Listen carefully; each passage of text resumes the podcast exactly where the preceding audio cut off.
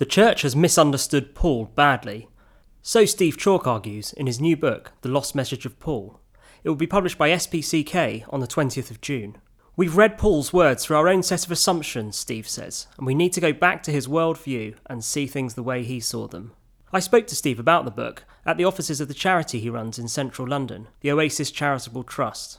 The Lost Message of Paul is available to pre-order from the Church House Bookshop. Go to chbookshop.co.uk. Don't forget you can subscribe to the Church Times. For £10, try 10 issues, along with full access to our website, archive and iPhone and iPad app. Or, for the same amount, 2 months full online access, including our website, digital edition, archive and app. Go to churchtimes.co.uk/new-reader. So first, Steve, thanks for coming on the podcast. The title of the book obviously brought to mind The Lost Message of Jesus. Why did you decide to take a similar approach to Paul?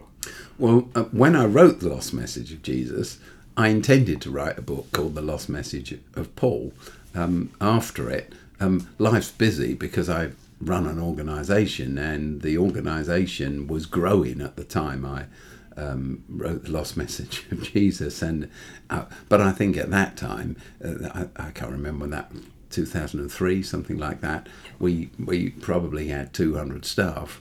We've now got 7,000 staff. So just getting round to doing anything in terms of writing, thinking, is a tough thing. You know, people say, which book are you reading at the moment? And I always think, oh, I wish I was reading a book. If I wasn't running an organisation, if I wasn't trying to manage several organisations, actually, I'd do a lot more reading than I do. So I eventually got round to doing this, partly driven by my inquiring mind about Paul, and partly driven by the fact that I'm constantly coming into contact through being a church leader as well as an organisational leader with individuals who so struggle with the pain inflicted on them through what I think has been a very negative reading of Paul's words. In fact, just earlier today, I sat with somebody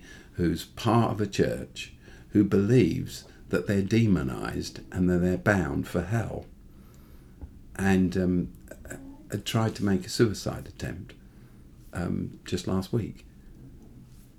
And that's an awful place for anyone to be. So eventually this book arrived. I'm aware of the fact, of course, as we all are, that Paul wrote or had written about him at least half of the New Testament, and has had this profound impact on Christianity in all its forms around the world, and is often held accountable for all its worst excesses and its discriminations and its judgmentalism. So I think that unless you deal with the texts of Paul, then you're not dealing with what I think is at the root cause of so much negativity that's come from certain sections of the church across history. Mm-hmm. You say you don't have much time to read, but the book, I mean, shows that you seem to have done a lot of reading of scholarship in the book. And indeed, you say, I think towards the beginning, you're not really writing anything new. You're bringing some of the findings of scholarship to a wider audience. Was that one of your aims, to sort of communicate more widely to people who aren't in academia or aren't sort of in libraries? No, absolutely. When I wrote The Lost Message of Jesus, actually, Tom Wright wrote an endorsement for me then and read the book, and he said, Steve, as I read this book, I recognised a lot of the themes. They're mine. And I said to Tom, exactly, Tom.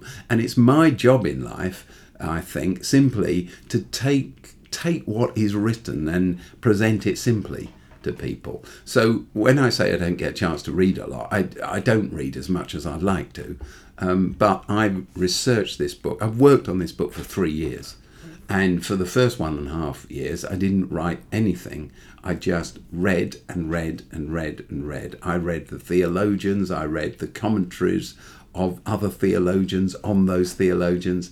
I read books on Paul that I don't think very many people in the world would have read, because a lot of academic texts around Paul are produced by scholars, for scholars, and these thick, chunky 500, 600, 700 page books are printed, very small a number of them, and they go into reference libraries in universities, and then MA or PhD students come along and they read the relevant section or the relevant few chapters.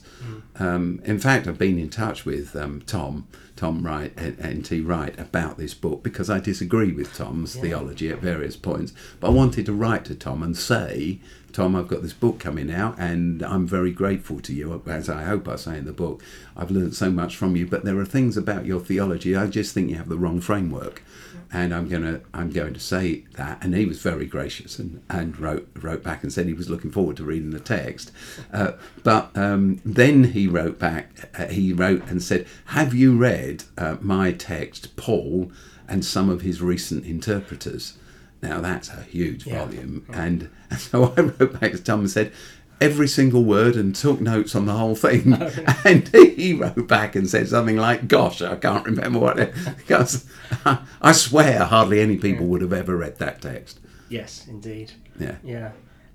We'll maybe come back to Tom. I was very fascinated by the way you do disagree with him at points. But just firstly, other theologians in history disagree, particularly Augustine, Luther, Calvin. You say the church has actually read Paul through the lens of those figures and others, and that's distorted what you think is Paul's original message in his first century context. Could you say a bit about that, the Paul you think actually existed and what his message was and how it's been distorted? Well, you know, there's this famous saying, isn't there, that Augustine took the worst of St. Paul, then Calvin took the worst of Augustine. Calvin quotes Augustine over 1,000 times in his texts, and that's what we've ended up with. I think the important thing to remember, which I hope I bring out in the book, is Augustine's 5th century. He's a Western scholar in the 5th century. He's a Latin scholar in the 5th century, and he was part of Roman Catholicism. What we often don't recognise is it's called Roman Catholicism. It was Imperial Catholicism. You know, it was Roman Empire Catholicism. And Augustine was writing very much in that genre and to that Western audience into the empire, the superpower of the day. But in actual fact, the first Christian theologians were Greek, not Latin. And the first really important centre of Christian thinking was the theological school in Alexandria in Egypt. And it was from there that came the Desert Fathers, etc., etc.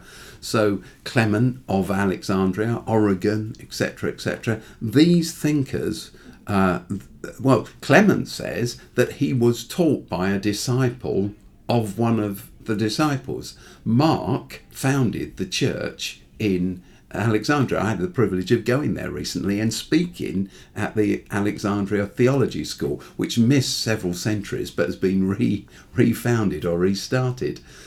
In the West, Origen is treated as a heretic now, but he was made a heretic by the Roman Catholic Church 300 or 400 years after his death. So I went to speak at the Anglican Cathedral in Alexandria 3 months ago, and there it is. It's the Anglican Cathedral there. It's not the Coptic Church. And there, as you go through the entrance, is a huge icon of Origen. And I said to the bishop, I said, who's that? He said, Origen. I said, but the Western Church thinks he's a heretic. He said, he was a great theologian. What he said wasn't palatable in the end with what Roman Catholicism wanted to push. And so you see different themes developing in the early church. And even when Augustine eventually came along, I think I quote him once in the book saying something like, this is my view, however, it's not the view of most of the church fathers, most of the church leaders. He recognised he was breaking with their thought. I mean, key theme for Augustine, I guess, was original sin. And then for Luther, this is obviously very quick summary of Luther, it's the notion of, you know, justification by faith and yes. Being made right. And it's interesting on the theme of original sin. The idea of original sin never crops up in any rabbinic thinking about the story of Adam and Eve, the Genesis, that Genesis creation story. Now, because we have the Mishnah and the Talmud, we can look back before Jesus to some of the scribes and sages and thinkers then, as well as on, and the Jewish thinkers and scholars have never, ever interpreted that Genesis story as being about original sin. It's about the human innocence, and it's about the growth into moral responsibility and decision making, but not original sin. And I've had the chance to talk to rabbinic scholars about it, and they joke about several of these things. They're funny. They say, well, first you steal our Bible, the Hebrew Bible, and call it the Old Testament. Then none of you, being familiar with Hebrew or our traditions or the traditions of the scholars, tell us what you think it means. So the concept of sin doesn't occur in the Adam and Eve story. It's just not there. The idea of Satan isn't in the Adam and Eve story. It's not there. There's a talking snake, but no mention of Satan. There is no mention of the word sin. It's a story of the growth into moral responsibility of mankind. It's a parable. It's not a piece of historical narrative. I know that's offensive to some Christians, but talk to your local rabbi about it, you know. So, but Augustine got hold of this thing and pushed this very pessimistic view about human nature, that we're born into original sin and that we sin. We sin not because we do things wrong. We sin because we are, at core, sinners. We are born with no vestige of good left within us. We are born totally in total depravity. That's a very pessimistic view of what it is to be a human. So I think about it theologically, but I also think about it in terms of the job I do.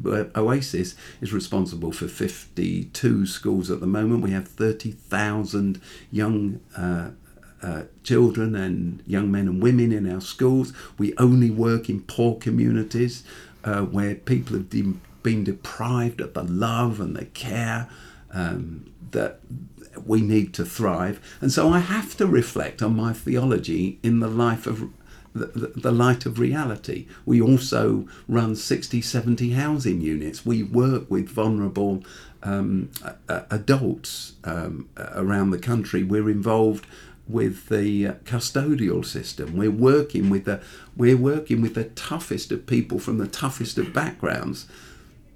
I think that drove me to think about these stories in a different way, and this theology in a different way as well.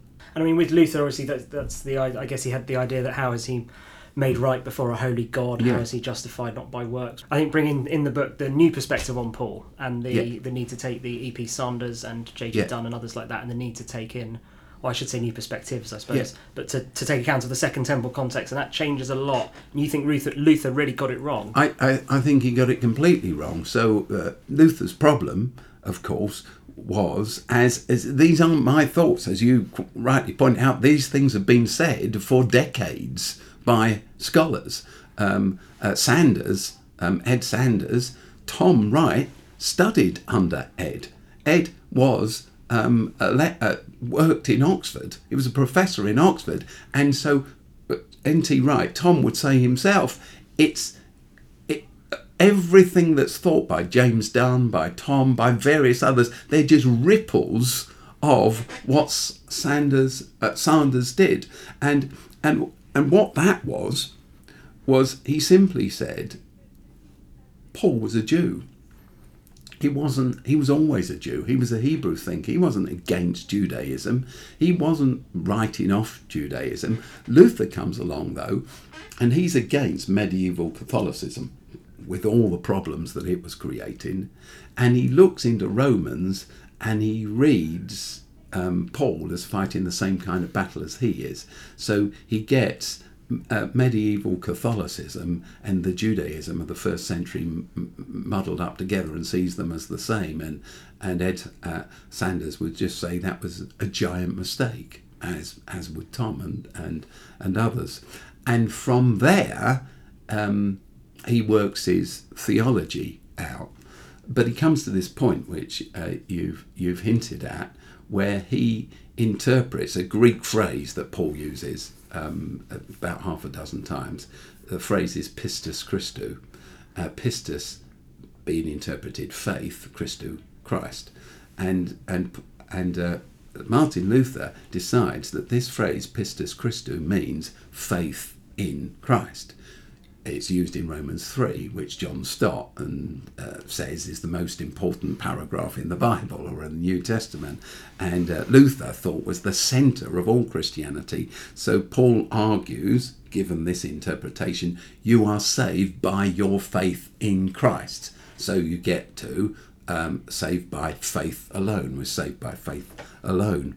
And what happened in the 70s, early 70s, building on work of former theologians, Sanders comes along and he says, but that's a wrong interpretation.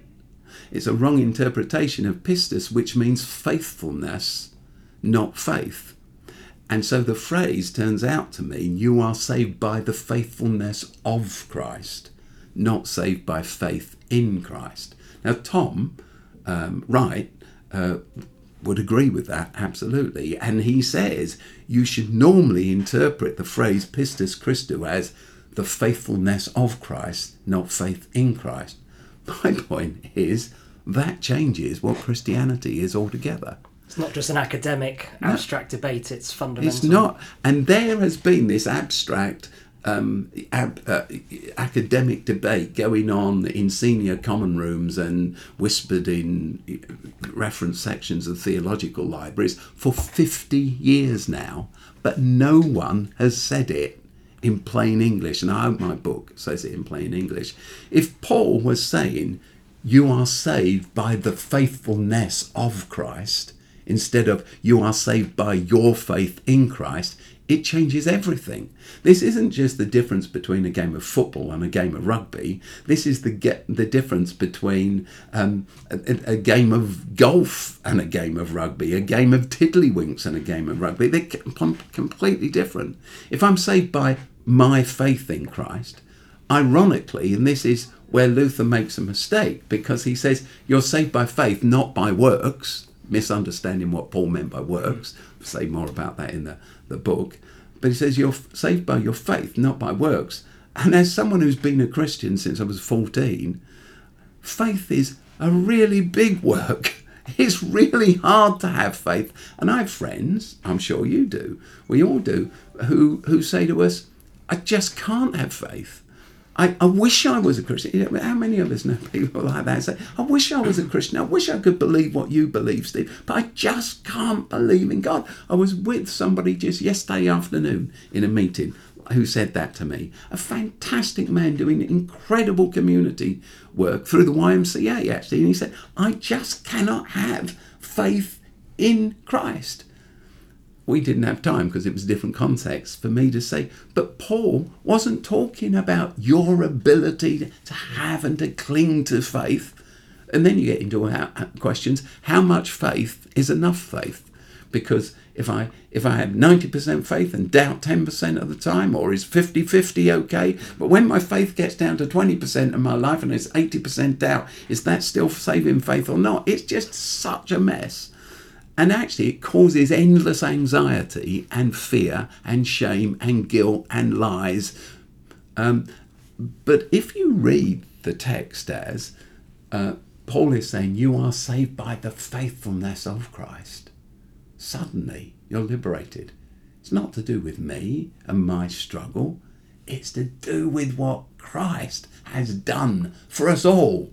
Which is why, of course, Paul says, as in Adam, we all die, so in Christ, we are all made in life. It's why he says God was in Christ reconciling all things. That's Paul's message. Paul says, love never ends. 1 Corinthians 13, the end of his great day when he was writing those wonderful words that are endlessly quoted. Well, it was either the biggest mistake ever, and he had to say, oh, I wish I'd not said that. You know, I mean, love goes quite a long way, but in the end you can deny it and it will turn you away. Or, but he didn't cross it out. He means love never ends. Everyone's in because God is love. Mm. And you tackle some of those passages. I think it's Romans 5, and there's another in 1 Corinthians about the use of all in Adam's eye, all of them made alive. And you try to explain why all really does mean all. Yes. Obviously, particularly in the evangelical subculture context, I guess, which you've existed in or still exist in, that's going to lead to accusations of universalism. Yes. Well, or should that even be an accusation? Was Paul a universalist? Are you a universalist? No, I'm not a universalist. I don't think Paul was a universalist, but I'd like to come to that and define what I mean by that. But first of all, as in Adam all die, so in Christ all are made alive. Well, what people do is they do this amazing theological wriggle, where they claim that all means one thing in the first half of the sentence, because they all believe in original sin. We're all going to die. We're all born depraved. We're all born under this curse. But in the second half of the sentence, it doesn't actually mean all anymore. Paul is now using the word all in a completely different sense to mean all who have found Christ are in, not all are in. So it's an extraordinary jiggle and wiggle, and actually it's disingenuous, isn't it? I mean, intellectually it's just, wow. It's clearly, I started with a theory and I'm going to make anything fit it. But to move on to the thing is, am I a universalist? I quote in the book Karl Barth, and Barth said this great thing. Barth, for me, is head and shoulders above everybody else. I mean, just the imagination and the depth of insight of this man, and his ability to say something hugely profound in a short, simple sentence is wonderful. C.S. Lewis, by the way, once said, and this always inspires me, I don't think I get anywhere near it, he said, real intelligence isn't the ability to write a complicated sentence or paragraph. Real intelligence is the ability to write a simple sentence that everyone understands. So Barth says famously, I am not a universalist, but I do believe that Christ is the reconciler of all. And there's been endless debate about whether Karl Barth was a universalist. And the very debate misses the point. All the theologians many theologians engage in this debate. Was he really a universalist? Well, he never quite said it, but he probably was, etc. He said it plainly. I am not a universalist, but I do believe that Christ is the reconciler of all. Universalism, as I think Barth was talking about it, and as I understand it, is the view that any which way leads to God. Any road up the mountain will get you there. Jesus is not the centre of the universe, not the sun. He's just one planet in the planetary system. But Barth was saying, I don't believe that Jesus was one planet in the planetary system and there are many others. And I don't believe that Jesus is one way up the mountain. I don't believe in universalism, but I do believe that Christ, who is the centre of everything, is the reconciler of all, which marries right back into what Paul has said, pistis Christu. We are saved by the faithfulness of Christ, which applies to all. And then people turn on you and say, well, if everybody is rescued, if everyone is saved, well, what's the point of being a Christian then? And what's the point of going to church? And I always find that question funny because it gives away its motive, doesn't it? It's like, do you mean I've been going to church all this time and it's not a waste of time? Could have been having more fun. Yeah, I've been sitting there all this stuff and I'm going to be doing something else. And what Paul's whole argument is, far from not being into works, he spends half of his text saying, don't live like this, live like that. Put off these things, live this way. And it's because, as Ed Sanders said right back in the 70s, Paul is a Jew. And Jews knew that they were rescued, they were saved, not because of their faith in God or because of what they'd done. They were rescued by God historically through the Exodus because God is good. God chose them. They were chosen, not as individuals, because they didn't live in an atomized Western individualistic society. They didn't think of individualistic terms. They thought in communal terms. We are rescued by God.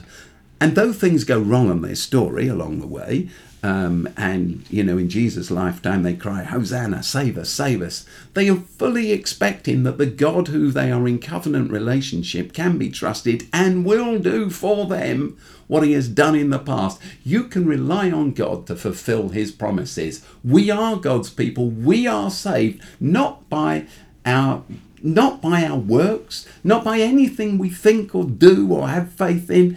We are saved because God is good and can be trusted and will do these things. And all that happens to Paul is this Jew who believes these things passionately and is waiting for the Messiah who will again show that the Jewish nation are all in, whoever they are. All that happens to him is through his encounter with the risen Jesus. He comes to understand that what God is doing for the Jews, he's now doing for the whole world. That's what Paul means by his statement, Jesus is Lord of the whole world. The Jewish Messiah, the Jewish liberator, is now the liberator of the whole world. All are reconciled through Christ. In the book, this is where you do disagree with Tom Wright, I think, and it's in Surprised by Hope, where he talks about the question of kind of hell or whether anyone can be eternally lost. And he talks about there are those who are so, I think the divine image is so defaced and they're almost beyond hope and beyond pity, and God will say, thy will be done. You hear that quite a lot, I think, people drawing on C.S. Lewis, where people say it's not that God wants people to be lost. No. What's your disagreement with Tom Wright on that? Because you pretty vehemently take issue with that stance. Well, I think it's... Tom's my friend and he deserves to have a debate with me, but I think it's Tom being culturally bound and not thinking like a Hebrew. So Tom would say you have to come at Paul thinking through his lens, not a 21st century Western lens. But in Tom's books, Surprised by Hope, actually for people who've already been crapped on by society, they're not going to be surprised by hope. In Tom's book, they're going to be surprised to learn that God is going to do to them again what the rest of society has always done to them. So Tom talks about the different ways in which people have thought of hell, and he has many good things. It's a great book, you know, it's a great book. He has many good things to say in the book, but he comes to this place where he's talking about life beyond death, and he says, well, there's three concepts, the traditional concepts. There's the traditional concept of eternal conscious torment, you know, which I talk about in the book, more Dante than Bible, you know, but, you know, worms and fires and etc., etc., and he rejects that. And then he says there's this annihilationism, which John Stott was nearly thrown out of the Evangelical Alliance for saying. Something of that. Yeah. Well, John was nearly thrown out. I got thrown out. So, but John Stott was nearly thrown out for saying that hell wasn't eternal conscious torment, but that those who didn't accept Christ would just cease to exist, be annihilated. It's what Tom calls conditionalism, it's the same thing. And then Tom says the third view is universalism, that everyone gets saved eventually by God. And then he says, but I don't have any of those views because I can't go with annihilationism and John Stott's view. I don't believe in any way up the mountain type thing. He doesn't use that phrase, but universalism. So I believe that there are some people who will become, as you say, ex-human and will exist forever as ex-humans. And because you exist as ex-human, you're incapable of winning any attraction, or there's no worth in you. No one feels any sympathy with you. You exist forever, personally, individually, as an ex-human. Now, the reality is, I'm just trying to think when this happened last week, last time, I sit with this kid. Her father tried to murder her mother. Her mother, a prostitute. She's in secondary school. She has absolutely no self-worth. She's never been shown any love. She has had to fight for everything. She's watched violence around her all her life. She can't react and respond in the way that I'm able to because of the love and care I've been shown. Her life is truly broken. We now know, by that I don't mean Oasis knows, although Oasis does know it, we now know that the approach that we need to take with young people in such circumstances, not just young people, anybody, is therapeutic. In other words, love melts the brokenness, not punishment. That's why our penal system, our custodial system doesn't work. You lock people up and you punish them, and then they come out and they reoffend because their brain is wired wrongly. For those, this is the area of neuroscience, and I talk about neuroscience in the book, in one of the chapters of the book, because I think Paul, without understanding those 21st century terms, gets it, totally gets it. Love never fails. Love always changes, it transforms. And what we see with young people and adults that we work with, well, I remember the first ever project Oasis set up. When I began Oasis in 1985, I wanted to set up a housing project, and then a school, and then a hospital. And the housing project seemed easiest, so we set up a house, which is in South London, which we still run. And my wife, Cornelia, and I had only been married a couple of years. Cornelia is a bit of an artist. Well, she is an artist. And we got this old house in the end. It took us years to get hold of. And then there's 16 bedrooms in it. And she decorated the whole thing. And it's beautiful artwork that she got from junk shops, all the rest. It was wonderful. And we this wonderful lounge we made, shared lounge, and a table and a TV and all the rest of it. And then these young women came in to live with us. And they were rude.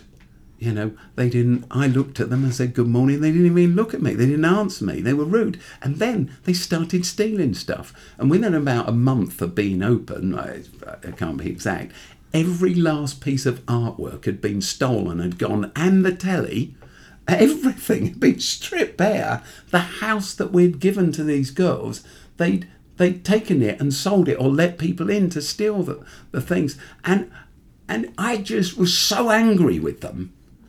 Until I wish I was smarter than I am, until I slowly began to realise that these young women, their brains are wired wrongly. The neural pathways, the pathways in their brain, are all causing trigger responses to present circumstances which they associate with things that have happened in their past.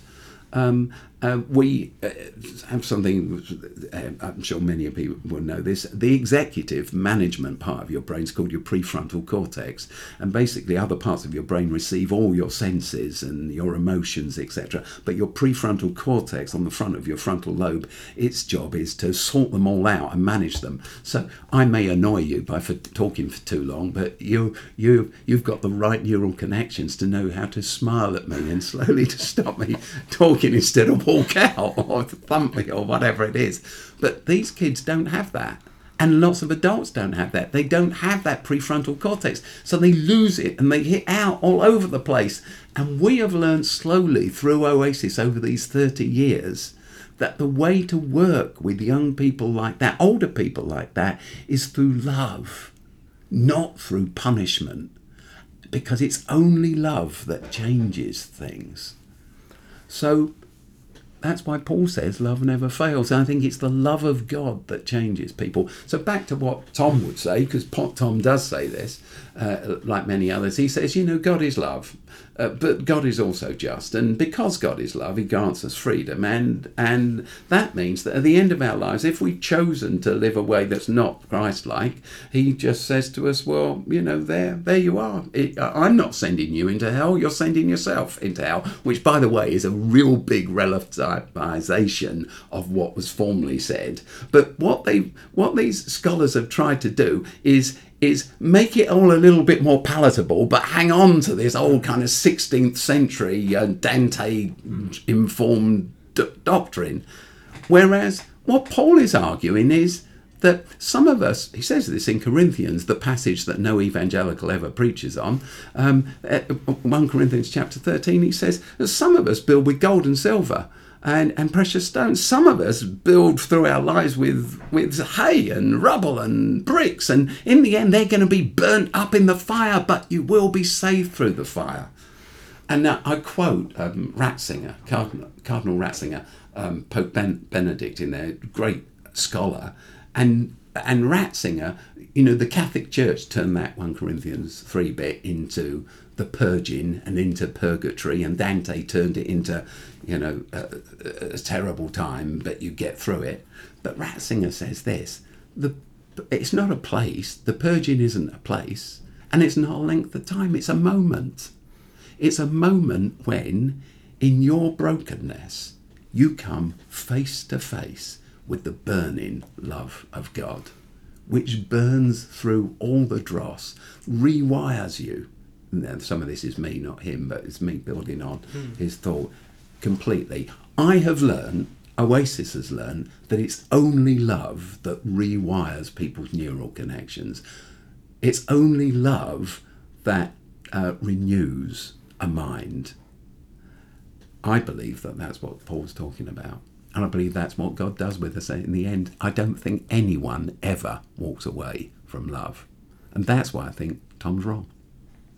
And in the end, you'd say that love does reach all people. Of course it will. And is there quite a privileged position where one can talk about free will and talk about the decision you make, when, as the people you've described, have had such backgrounds and upbringings that it doesn't make as much sense to talk about them? I mean, are they as morally responsible as...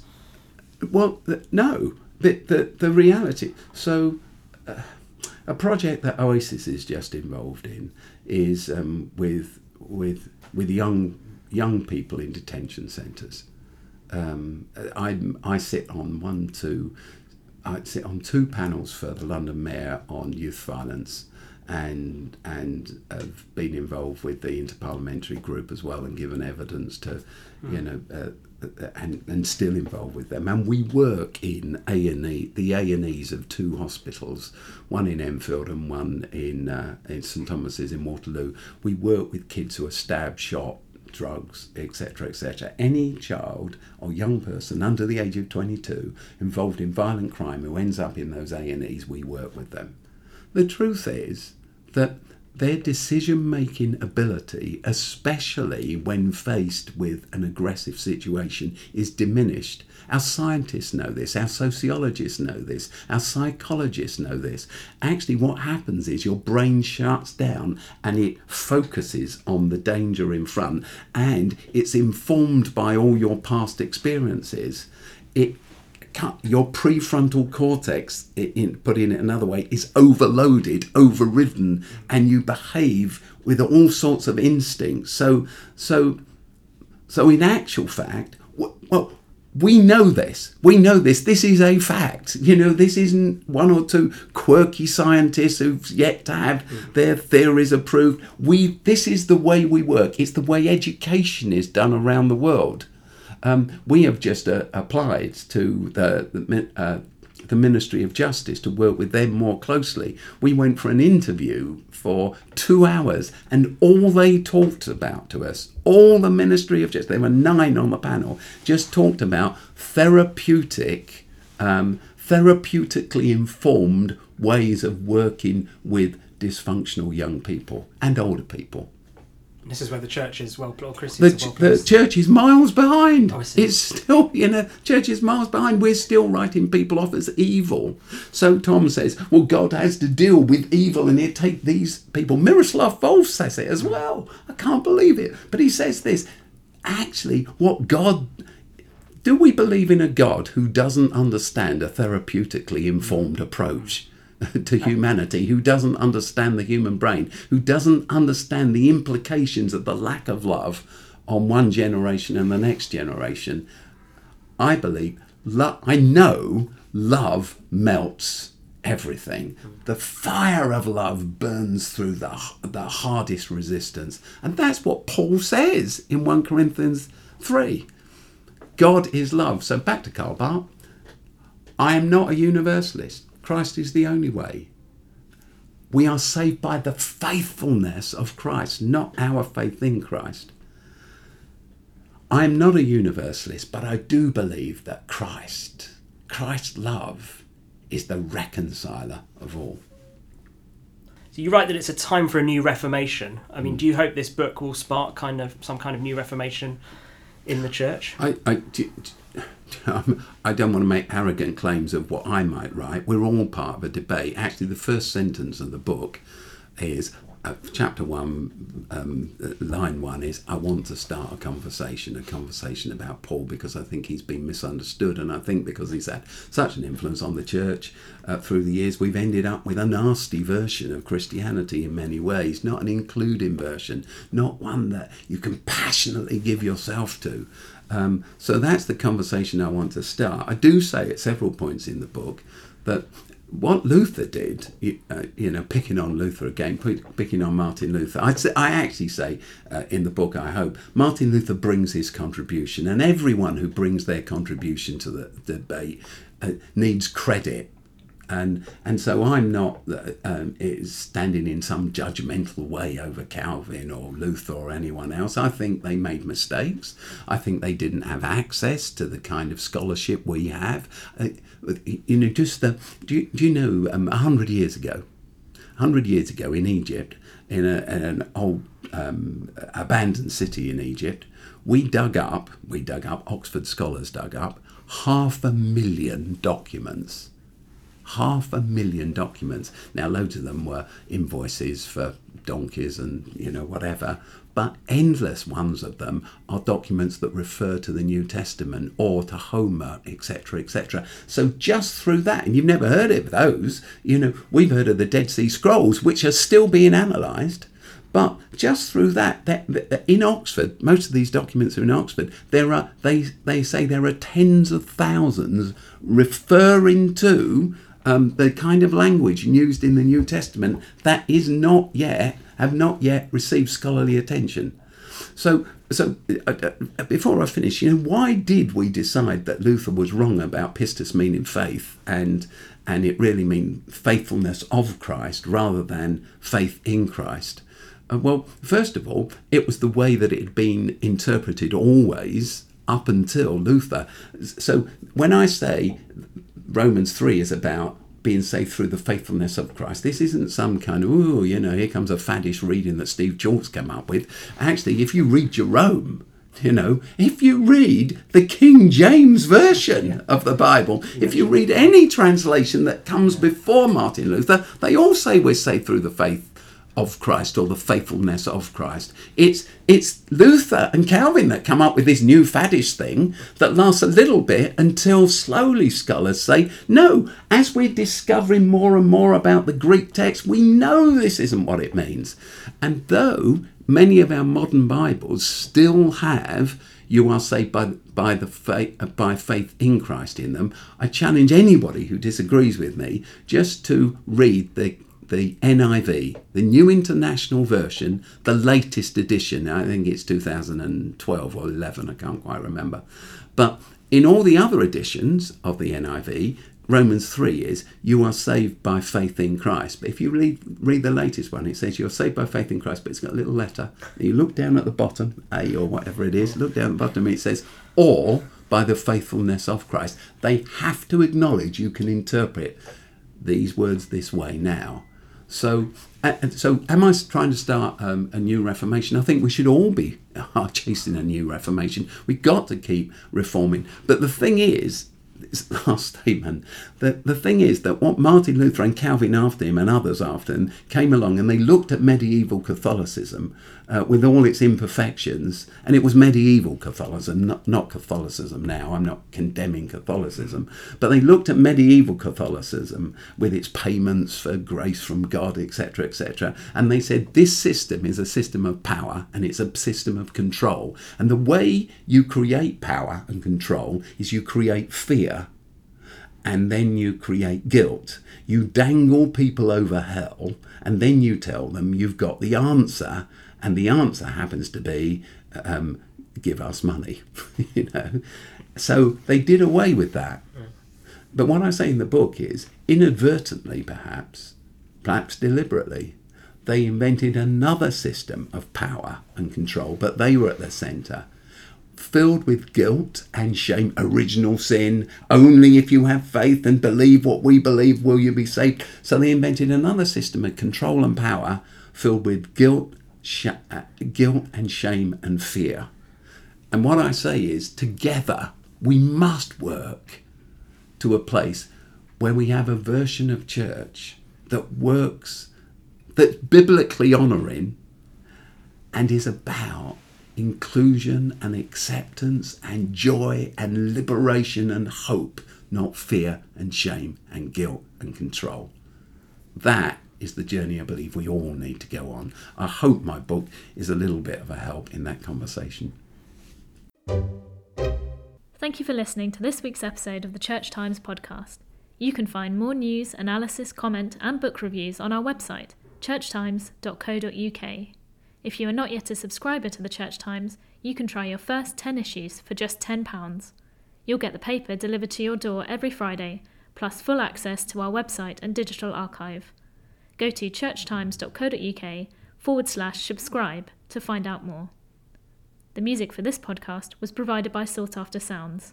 Tune in next Friday for the next episode.